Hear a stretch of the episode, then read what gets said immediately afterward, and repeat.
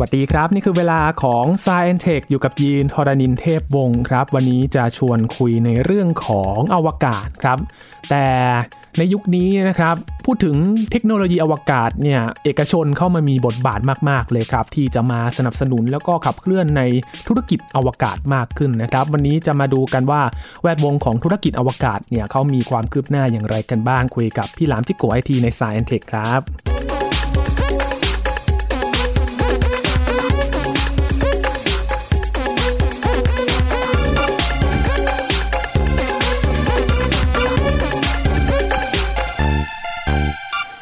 ชวนตั้งคำถามไปพร้อมๆ กับคุณผู้ฟังนะครับ ว่าในยุคนี้ถ้าเราพูดถึงข่าวเกี่ยวกับเทคโนโลยีอวกาศเนี่ย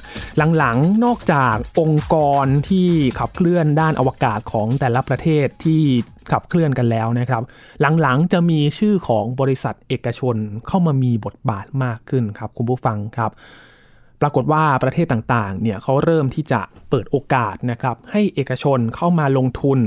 และกลายเป็นว่าเทคโนโลยีอวกาศเนี่ยรุดหน้าไปอย่างรวดเร็วครับ เพราะว่าเอกชนเข้ามาสนับสนุนเงินทุน แล้วก็เทคโนโลยีต่างๆ มากขึ้นนะครับ วันนี้มาอัปเดตกันครับว่าธุรกิจอวกาศก้าวหน้าไปถึงไหนแล้ว และเอกชนเข้ามามีบทบาทอย่างไรกันบ้างนะครับ คุยกับพี่หลามที่รักบุญปรีชา หรือว่าพี่หลามจิ๊กโกไอทีนั่นเองครับ สวัสดีครับพี่หลามครับ สวัสดีครับคุณยินครับ สวัสดีคุณผู้ฟังครับ โอ้โหครับ พี่หลามช่วงนี้นะครับ พูดถึงเทคโนโลยีอวกาศเนี่ยจะมีชื่อของบริษัทต่างๆ นานามากมายเลยนะครับ นอกจากองค์การนาซาองค์การบริหารอวกาศจีนแจ็กซ่าที่มันเป็นองค์การของแต่ละประเทศนะครับ มีบริษัทเอกชนเข้ามาลงทุนมากขึ้นเลยนะครับ ใช่ครับ ตอนนี้เทคโนโลยีอวกาศเราก็ก้าวหน้าไปเยอะนะฮะครับตั้งแต่เราทำจรวดแบบที่บินขึ้นไปแล้วก็ สามารถกลับมาลงจอดได้เนี่ยมันทำให้ต้นทุนมันถูกลงมากครับ อืมนะฮะเราก็สามารถบินขึ้นบินลงได้หลายรอบเลย แล้วก็คราวนี้ก็ทำอะไรได้หลายอย่างมากครับถ้าพูดถึงเอกชนรายแรก ๆ ที่เป็นข่าว แล้วก็ประสบความสำเร็จในการที่จะส่งนักบินอวกาศขึ้นไปนะครับ ก็คงไม่พ้น SpaceX ของ Elon Musk นะครับ ที่โครงการ Crew Dragon เนี่ยที่เขาส่งนักบินอวกาศขึ้นไป แล้วก็ มีการใช้จรวด Falcon 9นะครับ ส่งไปแล้วก็กลับมาตั้งเหมือนเดิมครับคือฮามากเลยครับ บริษัทนี้ ใช่แล้วครับ แล้วก็ยังมีที่เป็นข่าวฮือฮาก่อนหน้านี้ก็คือ คนที่เคยเป็นพนักงานเก่าขององค์การนาซานะครัฮะบหลายคนมากนะฮะคือเป็นสิทธิ์ลูกหม้อเก่าของนาซานะครับอืมออกมารวมตัวกันแล้วก็ไปตั้งเป็นบริษัท แล้วก็ไปหาทุนมาได้นะฮะหาในทุนมาลงทุนได้ครับ คนกลุ่มนั้นเนี่ยกำลังจะสร้างโรงแรมอวกาศเลยนะครับโอ้โหเป็นโรงแรมที่ลอยอยู่ตรงชั้นบรรยากาศนอกโลก แล้วครับลอยอยู่ในอวกาศนะฮะแล้วสามารถนอนชมวิวแล้วมองมายังโลกของเราได้นะฮะอืมสุดยอดมาก คือแสดงว่าอ่าไม่ใช่แค่นักบินอวกาศเท่านั้นแหละที่จะไปทัวร์อวกาศได้ ตอนนี้คนธรรมดาก็สามารถไปได้แล้ว ใช่ คือทัวร์อวกาศเนี่ยมีมาก่อนแล้วครับนะฮะคุณยิน อาจจะจำได้ว่าอย่างของ SpaceX ก็เปิดมาแล้วใช่ไหมฮะ แล้วก็มีของเจ้าพ่ออเมซอนนะครับ ก็คือคุณเจฟเบโซนะครัฮะบคุณเจฟเบโซเขาก็มีบริษัทอวกาศของเขานะ ชื่อบริษัท Blue Origin อ่านะฮะเป็นชุดยานอวกาศของเขาเหมือนกัน อันนั้นเขาก็ทำทัวร์อวกาศคเหมืรัอบนกันอืมแต่ทีนี้มันมีปัญหาว่าเวลาคนที่ซื้อทัวร์อวกาศเนี่ย บินแล้วส่วนใหญ่จะไปไหน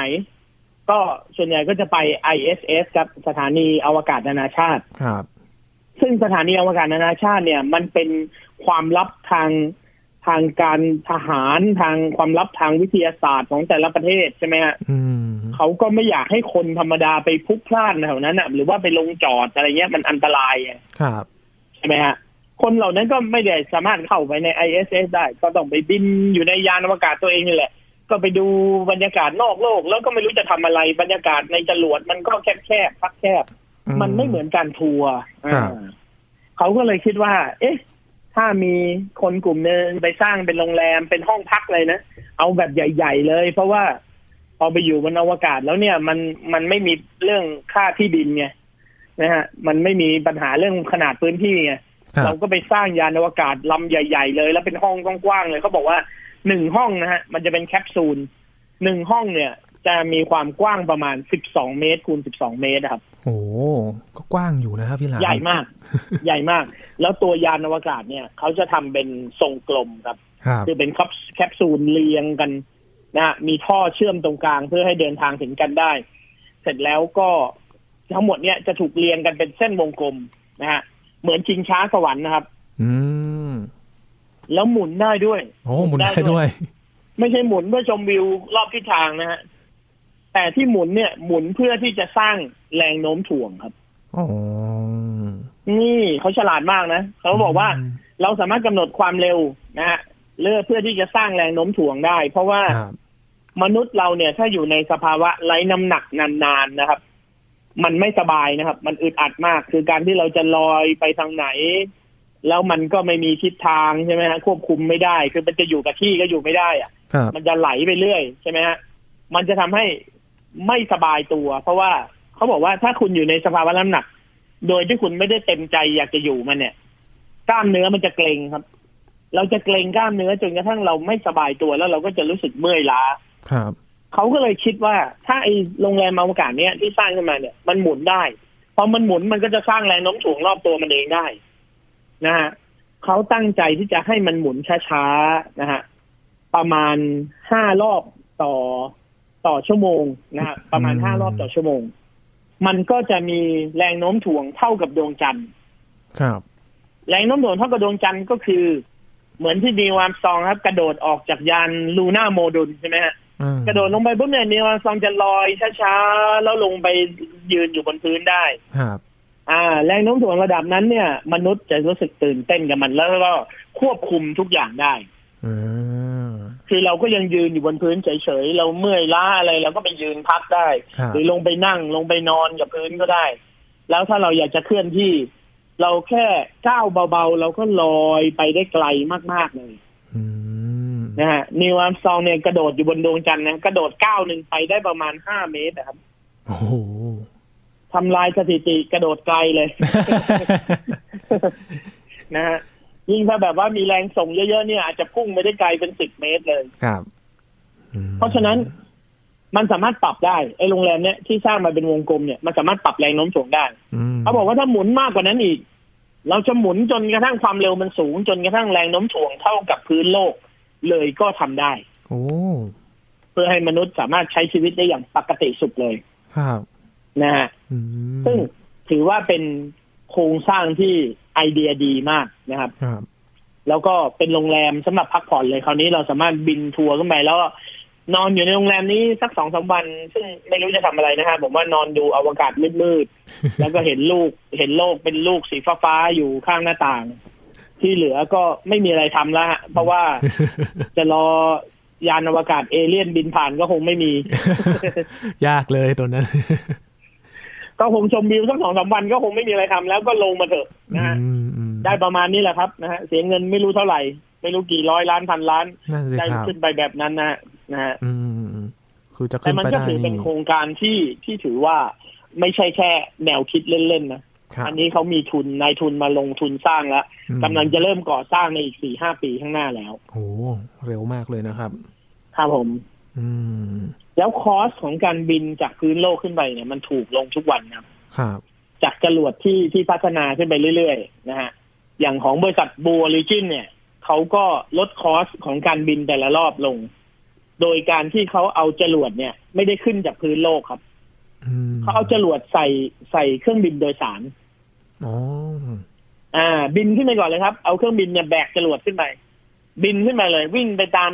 แบบปกติเหมือนเครื่องบินเนี่ย บินขึ้นไปไปถึงสักประมาณสามหมื่นสี่หมื่นฟิต แล้วก็ค่อยไปจุดระเบิดกลางอากาศตรงนั้น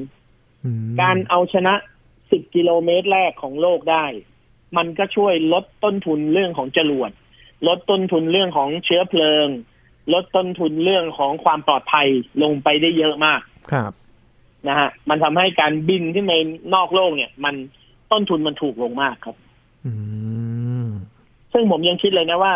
ไอ้จินตนาการที่มนุษย์เคยคิดไว้สมัยก่อนน่ะ ที่ว่าสักวันหนึ่งเนี่ย เราอาจจะไม่ต้องบินขึ้นบินลงละเราอาจจะมีดาวเทียมสักดวงหนึ่งลอยอยู่เหนือชั้นบรรยากาศโลกสักประมาณร้อยกิโลเมตรนะคฮะรับร้อยกิโลเมตร ซึ่งมันเป็นชั้นบรรยากาศที่ที่เข้มข้นที่สุดนะฮะแล้วก็ต้องใช้แรงฝ่าจากแรงโน้มถ่วงขึ้นไปมากที่สุดเนี่ย ถ้าเรามีดาวเทียมอยู่ตรงนั้น แล้วเราทำเป็นลิฟต์นะลงมาที่โลก เราสามารถขึ้นลงได้ในระยะร้อยกิโลเมตร โดยที่ไม่ต้องใช้จรวดผมว่ามันดีมากนะอืมนะฮะคืออาจจะไม่ถึงร้อยกิโลเมตรอาจจะสักยี่สิบสามสิบหรือห้าสิบกิโลเมตร ก็ยังดี พื่อให้การขึ้นลงหรือเข้าออกโลกมันง่ายยิ่งขึ้น ครับอืมนะฮะประหยัดพลังงานไปเยอะเลย ใช่อืมแต่วันนี้เนี่ย เราก็มียานอวกาศที่ขึ้นไป ในขณะที่อีลอนมัสเขาทำ SpaceX อะครับ ครับ เขารับจ้างปล่อยดาวเทียมให้คนอื่นด้วยใช่ไหมฮะ อืม ครับ ในขณะเดียวกันเมื่อสี่ห้าปีที่แล้วเนี่ยอีลอนมัสก็เอาดาวเทียมของตัวเองปล่อยไปในชั้นบรรยากาศด้วยอืมทุกครั้งที่ ที่จรวดขึ้น เขาก็จะไม่ปล่อยให้โหลดของจรวดเนี่ยมันเสียเปล่า ในหนึ่งไฟลท์เนี่ย จรวดสามารถบรรทุกน้ำหนักได้ประมาณประมาณห้าถึงหกตันนะคครับรับเขาก็จะมีงานรับจ้างส่วนหนึ่งนะฮะปล่อยดาวเทียมให้หน่วยงานนู่นหน่วยงานนี้ใช่ไหมครับ แล้วถ้ามันมีที่เหลืออีลอนมัสเขาก็จะเอาจรวดไอ้ดาวเทียมของเขาเองขึ้นไปปล่อยด้วย เขาก็ปล่อยไปเรื่อยในตลอดระยะเวลาสี่ห้าปีที่ผ่านมาอืม คุณผู้ชมคุณผู้ฟังทราบไหมครับว่า ทุกวันนี้มีดาวเทียมของ SpaceX นะครับ ที่อีลอนมัสเขาจะทำโครงการ Starlink เนี่ยลอยอยู่บนชั้นบรรยากาศรอบโลกเนี่ยตอนนี้มีอยู่แล้ว995ดวงนะครับโอ้โหเก้าร้อยกว่าดวง ใช่ แล้วเขาก็แถลงข่าว จะเปิดบริการ Starlink แล้ว ตอนนี้เริ่มเปิดจองเปิดพ r ออเดอร์นะฮะ มีระบบ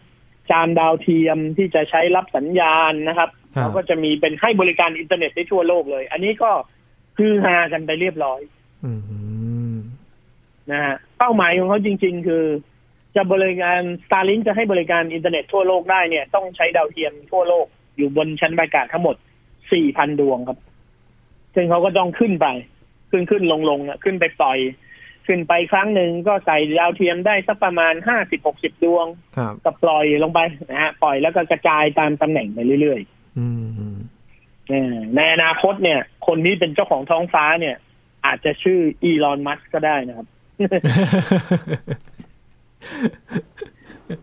สมัยก่อนเราไม่ได้คิดอย่างนี้ ใช่ไหมฮะ ครับ สมัยก่อนดาวเทียมมันมีแต่ดาวเทียมเพื่อการทหาร ใช่ไหมครับ อย่างใช่ดาวเทียม GPS ที่เราใช้กันอยู่ทุกวันเนี้ย GPS คือดาวเทียม 26 ดวงนะฮะ 26 ดวง เป็นของสหรัฐอเมริกา ครับ เป็นดาวเทียมทางการทหารที่ที่สหรัฐอเมริกาเอาไว้กำหนดพิกัด แล้วก็ไหนๆก็กำหนดแล้วเขาก็เลยกำหนดให้ GPS ทั้ง 26 ดวงเนี่ย ให้ข้อมูลฟรีกับคนอื่นด้วย เราถึงเกิดชิป GPS มาใส่ในโทรศัพท์มือถือ มาใส่ในเครื่องระบบนำทางนะ ตัวนำทางในรถนะ Navigator หรือตัวนำทางในเรือเดินสมุทรแล้วก็ใช้ได้ฟรีกันอืมนะฮะ เราคิดกันแค่นั้นเองว่าเราจะใช้เพื่อระบุพิกัดเท่านั้นเองดาวเทียมมีเอาไว้บินเพื่อให้สะท้อนตำแหน่งแล้วก็มองมาจากบนโลกแล้วก็ระบุพิกัด ครับ รัสเซียก็ทำตามรัสเซียก็มีโกลนาสใช่ไหมฮะอืมโกลนาสก็มีทั้งหมด20ดวงบินอยู่รอบโลกเหมือนกัน ก็ให้บริการฟรีเหมือนกัน จีนก็มีจีนก็มีเปยโตนะฮะเปยโตนี่มีน้อยหน่อย มีแค่14ดวงอ่าครับนะฮะก็ให้บริการได้เหมือนกัน แต่ใครจะไปคิดว่า จะมีบริษัทเอกชนอย่าง SpaceX เอาดาวเทียมขึ้นไปเป็นร้อยร้อยพันพันดวง แล้วก็ให้บริการอินเทอร์เน็ตผ่านดาวเทียม แล้วเขาสามารถเป็นผู้ให้บริการอินเทอร์เน็ต ที่มีลูกค้าได้ทั้งโลกเลย อืมโอ้โหนะมันก็น่าคิด ไม่ธรรมดาเลยครับรายนี้ แล้วก็อ่าสดๆร้อนๆเนี่ยครับพี่หลามเขาเพิ่งประกาศตัวเองว่า I am king of technology เขาเป็นราชาแห่งเทคโนโลยี โอ้โหใช่งาใช่มใช่คือเราต้องยอมรับเลยนะครับว่า ณจุดจุดนี้นะครับ อีลอนมัสได้ไปไกลกว่าคนอื่นมาก ๆแล้ว สักวันหนึ่งเขาจะครองโลกอย่างแน่นอนครับ ผู้ชายคนนี้ อายุยังน้อยด้วยนะฮะถ้าไม่ขึ้นจรวดไปหรือว่าไม่ไปอะไรซะก่อนนะอ่านะเราก็ไม่อยากอวยพรเขาพี่หลามนะแต่เราเชื่อว่าคนคนนี้เนี่ยต้องยิ่งใหญ่มากๆในอนาคตนะคฮะรับ ทุกวันนี้รถไฟฟ้าเทสลาทุกคนก็กลัว ใช่ไหมฮะบริษัทที่ผลิตรถมาเป็นร้อยร้อยๆปี ยังต้องกลัวชายคนนี้อะคิดดูอืมนะแล้วพอเห็นเขาทำ Starlink ทุกคนก็ลุกขึ้นมาแข่งทันทีเพราะไม่อยากให้อีลอนมัสเป็นเจ้าครองโลกอยู่คนเดียวนะครับ คนที่กำลังจะตามมาติดๆก็คือเจฟเบโซครับ เจ้าของตำแหน่งอันดับสามของทุกเรื่องในโลกนี้ครับ คนรวยที่รวยที่สุดอันดับสามของโลกก็คือเจฟฟ์ เบโซส อืม เว็บไซต์ที่เป็นอันดับสามของโลกก็คือ amazon.com ครับใช่ไหมฮะ สายการบินอันดับสามของโลกก็คือ Origin เกาะไว้แน่นมากตำแหน่งนี้ เป็นคนครองที่สามมาตลอดนะฮะ เจฟฟ์ เบโซสก็มี Blue Origin ครับ เป็นระบบขนส่งอวกาศเหมือนกัน เจฟฟ์ เบโซสก็เริ่มยิงดาวเทียมนะฮะ ตอนนี้เจฟฟ์ เบโซสหรือว่า Blue Origin เนี่ยก็มีดาวเทียมอยู่รอบโลกนะฮะ อยู่ที่ประมาณสามร้อยกว่าดวงนะครับ ครับ ตามมาติดๆแล้วฮะอืมตามมาติดๆละนะฮะแล้วก็ได้ข่าวว่าทางจีนก็ไม่ยอมเหมือนกันใช่ไหมครับ ใช่ครับ เห็นว่าเจ้าของบริษัทเนี่ย เป็นผู้บริหารของเสียวหมี่เสียวหมี่แบรนด์ที่เราคุ้นเคยกันอย่างดีเนี่ย คนคนนี้นะมิสเตอร์อะไรนะเหลยจวินเหลยจวินใช่ไหมครับครับคุณเหลยจวินเนี่ยเป็นเจ้าของเสียวหมี่แล้วก็เป็นเจ้าของบริษัทที่กำลังทยอยยิงดาวเทียมขึ้นไปตอนนี้ด้วย โอ้เขาก็ไม่ยอมเหมือนกัเดี๋นยว เดี๋ยวจะขอเป็นมหาอำนาจบ้างเช่นกันครับการมีดาวเทียมอยู่บนชั้นบรรยากาศ มันทำได้หลายอย่างครับ นอกเหนือจากการให้บริการอินเทอร์เน็ต มันสามารถสร้างการสื่อสารเชื่อมโยงกันในแต่ละที่นะฮะดาวเทียมแต่ละดวงเนี่ยเทคโนโลยีใหม่ๆเนี่ยมันสามารถยิงเลเซอร์ beam หากันได้นะครับ มันสามารถยิงเลเซอร์ beam ส่งสัญญาณหากันได้นะครับครับมันทำให้มันทำให้การขนส่งข้อมูลเนี่ยมันเปลี่ยนไปนะครับ ซึ่งสิ่งที่อีลอนมัสก์ทำก็คือ Starlink ไม่ได้แค่ ให้บริการอินเทอร์เน็ตผ่านดาวเทียมเท่านั้น Starlink ยังมีระบบติดต่อกับรถเทสลาทุกคันด้วย โอ้ใช่เขาบอกว่าดาวเทียมทั้งหมดเนี้ยจะทำหน้าที่เป็นระบบอัตโนมัติ คือรถจะวิ่งอัตโนมัติได้ ต้องมีสัญญาณดาวเทียมเป็นตัวคุม ครับ ใช่ไหมฮะ แล้วตัว AI ที่อยู่ในดาวเทียมนี่แหละ จะเป็นคนวิเคราะห์ว่า รถคันนี้อยู่บนถนนวิ่งไปเจอสิ่งกีดขวาง เจอรถสวนทางมา จะต้องเบรกจะต้องจอดจะต้องเลี้ยว จะต้องมีปฏิกิริยาโต้ตอบอย่างไร มันต้องมีดาวเทียมเป็นตัวคุมครับอืมถ้าใช้อินเทอร์เน็ตอาจจะไม่ทันท่วงทีพอ ต้องใช้ระบบดาวเทียม ซึ่งอาจจะมีอินเทอร์เน็ตผสมอยู่ในนั้นด้วยครับนะครับ ส่งสัญญาณลงมาแล้วก็เชื่อมโยงรถแต่ละคัน แล้วก็กำหนดรถแต่ละคันว่าจะวิ่งอัตโนมัติได้ยังไงบ้างโอ้อ่าอันนี้แหละครับ เป็นสิ่งที่ทุกคนคนอื่นเนี่ย ต่อให้ ต่อให้เจฟฟ์ เบโซสจะมีดาวเทียมเยอะเท่า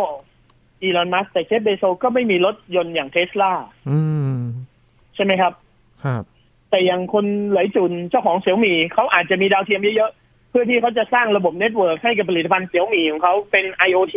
ครับที่เราสามารถควบคุมได้จากทุกที่ทั่วโลกผ่านระบบดาวเทียมอืมอันนี้ก็น่าคิดถูกไหมฮะอื มมันก็ดูบรรเจิดดีผมว่า เออเฮ้ยแม่งทุกคนเนี่ยมีเป้าหมายเหมือนกันหมดเลยนะฮะคือครอบครองน่านฟ้าแล้วก็ยึดสิ่งที่เราจะเชื่อมโยงการ connection นะฮะ connectivity เชื่อมโยงการส่งข้อมูลด้วยความรวดเร็ว การรู้ว่าอะไรเกิดขึ้นตรงไหนดีเทคได้อย่างทันที มันก่อให้เกิดบริการใหม่ๆก่อให้เกิดรูปแบบใหม่ ๆ ของชีวิตเกิดขึ้นได้ตลอดเวลาอืม คือแบบนะฮะเชื่อมโยงตั้งแต่ท้องฟ้าลงมาถึงชีวิตประจำวันเลยสิ่งที่อยู่ใกล้ตัวเราเนี่ยใช่เชื่อมโยงกันหมด คุณยินเคยรู้สึกกังวลไหมครับว่า เอ๊ะ ถ้าบนฟ้าเรามันมีดาวเทียมเป็นร้อยร้อยพันพันดวงเนี่ยมันไม่ชนกันเหรอครับนั่นสิครับพี่หลามนี่กังวลเหมือนกันนะครับคือแบบหลายดวงมากเลย ยังไม่รวมดาวเทียมครับที่เขาทำสำรวจอะไรอีกนะครับ ใช่ ผมเนี่ยยอมรับตามตรงเลยนะ ผมไม่เคยเรียนรู้ศึกษาเรื่องชั้นบรรยากาศ ผมไม่เคยรู้มาก่อนว่า ความสูงจากพื้นโลกเราเนี่ย ขึ้นไปสูงแค่ไหนถึงจะถึงจะพ้นเป็นอวกาศไปได้ ครับ ผมเคยคิดว่ามันสักประมาณร้อยกว่ากิโลเมตร แล้วก็กลายเป็นโลกมืดๆกลายเป็นชั้นบรรยากาศเป็นอวกาศไปละอืมจริงๆไม่ใช่ครับ จากพื้นโลกขึ้นไปบนอวกาศเนี่ย มันมีความสูงเป็นเกือบเกือบหนึ่งพันกิโลเมตรเลยนะครับงั้นดาวเทียมแต่ละบริการของแต่ละบริษัทเนี่ย เขาสามารถจับจองชั้นบรรยากาศได้ อย่างสตาร์ลิงเนี่ยเขามาก่อนใครเลย เขาก็เลือกชั้นบรรยากาศที่ที่ดีมากๆเลยนะครับ คือหกร้อยกิโลเมตรครับเหนือจากพื้นโลกขึ้นไปหกร้อยกิโลเมตร ยิ่งสูงยิ่งทำงานยากแต่ว่าก็จะครอบคลุมพื้นที่ได้มาก ถ้าดาวเทียมมีประสิทธิภาพเพียงพอก็จะสามารถยิงสัญญาณลงมาได้นะฮะอืมอีลอนมัสก์จองหกร้อยกิโลเมตร เจฟเบโซมาทีหลัง ต้องใช้ ชั้นบรรยากาศที่ต่ำลงมาจากนั้น ครับเขาก็ไปจับจองที่ประมาณสามร้อยกว่ากิโลเมตร จากพื้นโลก ครับ นะฮะ สังเกตว่าถ้ามันมีดาวเทียมเยอะๆขนาดนั้นเนี่ยมันไม่ชนกันหรอกครับ เพราะว่าดาวเทียมแต่ละลูกเนี่ยห่างกันเนี่ยฮะเป็นร้อยกิโลเมตรเลยครับอืมอยู่กันคนละชั้นเลย แล้วก็วิ่งสวนกันนัวเนียกันนะฮะ ครับ และไอ้จำนวนสี่พันดวงเนี่ย พอไปวางกระจายทั่วโลกแล้วเนี่ย กระจายตำแหน่งให้ทั่วโลกแล้วเนี่ยฮะ แล้วก็วิ่งไปพร้อมๆ กันนะพวกนี้เป็นดาวดาวเทียมวงโคจรต่ำใช่ไหมฮะในหนึ่งวันเนี่ยเขาจะวิ่งรอบโลกได้ประมาณสี่รอบอืมดาวเทียมเนี่ยมันจะหมุนเร็วกว่าโลกนะคฮะรับ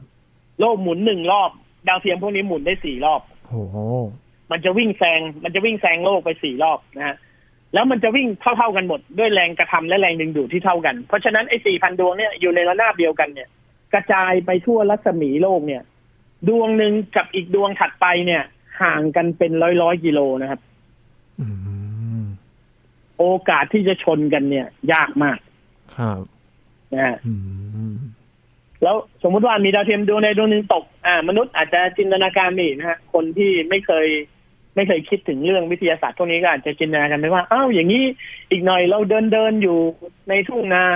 เราอาจจะมีดาวเทียมหล่นลงมาใส่หัวเราก็ได้ อืม ใช่ไหมฮะเหมือนสมัยก่อนที่คนไทยกลัวเหลือเกินตอนดาวเทียมดวงแรกๆของโลกที่มันหมดอายุแล้วมันก็จะตกลงมาครับที่เขาเรียกกันว่าสกายแลบจำได้ไหมครับ เมื่อสักอืมประมาณสี่สิบปีก่อนครับสกายแลบนะฮะอันนั้นก็ได้พิสูจน์แล้วครับว่า แค่อยู่ที่ความสูง200กิโลเมตร จากพื้นโลก พอมันหมดอายุแล้วมันหล่นลงมานะครับ ลงมายังไม่ถึงร้อยกิโลเมตรเลยครับสลายหมดแล้ว โดนเผาไหม้หมดแล้ว เป็นผิวผงหมดเลยหาชิ้นส่วนยังหาไม่เจอเลยในทุกวันนี้อืมสกายแลบเนี่ยหล่นตรงไหนยังไม่รู้เลยครับเพราะฉะนั้นจะสบายใจได้ว่า ต่อให้อีลอนมัสก์โดนยิงล่วงพร้อมกันสี่พันดวงทั้งโลกนะฮะ มันก็จะกลายเป็นแค่ผีพุ่งใต้ให้เราเห็นในยามค่ำคืนแค่นั้นเองอืมนะฮะเราก็จะไม่รู้สึกอะไรเลยครับอืมอ่าแสดงว่าใครที่ปล่อยไปก่อนก็ได้เปรียบในการจับจองพื้นที่สิครับพี่หลาม ใช่ครับนะฮะ แล้วก็ได้ให้บริการก่อนมก็ถือเป็นความได้เปรียบมากครับ ใครที่เปิดก่อนได้ก่อนเลยนะครับๆใช่เปิดก่อนได้เปรียบต้องเรียกเพว่าราะฉะนั้นอย่สงครามอวกาศเนี่ย ผมว่าอีกสักสิบปียี่สิบปีสนุกกว่านี้นะฮะ เราคุยกันเนี่ยครับนะฮะก็คงมีของอะไรใหม่ ๆ มีเรื่องอะไรใหม่ ๆ นะฮะอืมอีกหน่อยการการบินระดับโลกก็อาจจะแทนที่เราจะนั่งเครื่องบินเราอาจจะนั่งจรวดแทนก็ได้นะอ่าเป็น ยิงไปขึ้นไปได้ครับสูงๆเลย แล้วก็ลงแล้วก็ลงมาอีกประเทศหนึ่งขึ้นแบบแนวดิ่งนะครับ ใช่ เพราะจรวดนะครับ จรวดอย่างฟอร์คอนนเนี่ย ใช้เวลาประมาณสิบห้านาทีพ้นชั้นบรรยากาศแล้วนะครับ อืม ความเร็วเนี่ยหลายพันกิโลเมตรต่อชั่วโมง ครับพุ่งขึ้นไปเนี่ยสิบห้านาทีพ้นชั้นบรรยากาศ ถ้า ถ้าเขายิงขึ้นไปพ้นอวกาศปุ๊บแล้วไปลงตรงทวีปอื่นเลยเนี่ย ก็ปักหัวลงมาใช้เวลาขาลงนี่เร็วกว่าขาขึ้นอีกอืม ขาลงนี่ลงไปประมาณห้านาทีก็ถึงนะครับครับ แสดงว่าเราจะไปจากที่หนึ่งอีกที่หนึ่งของโลกโดยการใช้จรวดเนี่ย เราใช้เวลาแค่ยี่สิบนาทีเองครับ อืมอ่าคือ20นาทีเนี่ยถ้าเทียบกับเครื่องบินนี่ยังไม่ทันได้เทคออฟเลย20นาทีกำลังค่อยๆเข้ารันเวย์อ่าไม่แน่นะ อีกหน่อยเราอาจจะไปไหนมาไหนด้วยจรวดก็ได้นะฮะโอ้มันมีแนวคิดหนึ่งครับพี่หลามที่เขาครับ วางแผนไว้นะครับของญี่ปุ่นครับเขาตั้งอ่าสถานีเขาเรียกว่าสถานีจรวดเลยครับ คืออ่าตั้งอยู่ตรงอ่าวในโตเกียวเนี่ยแหละครับ เอาไว้จอด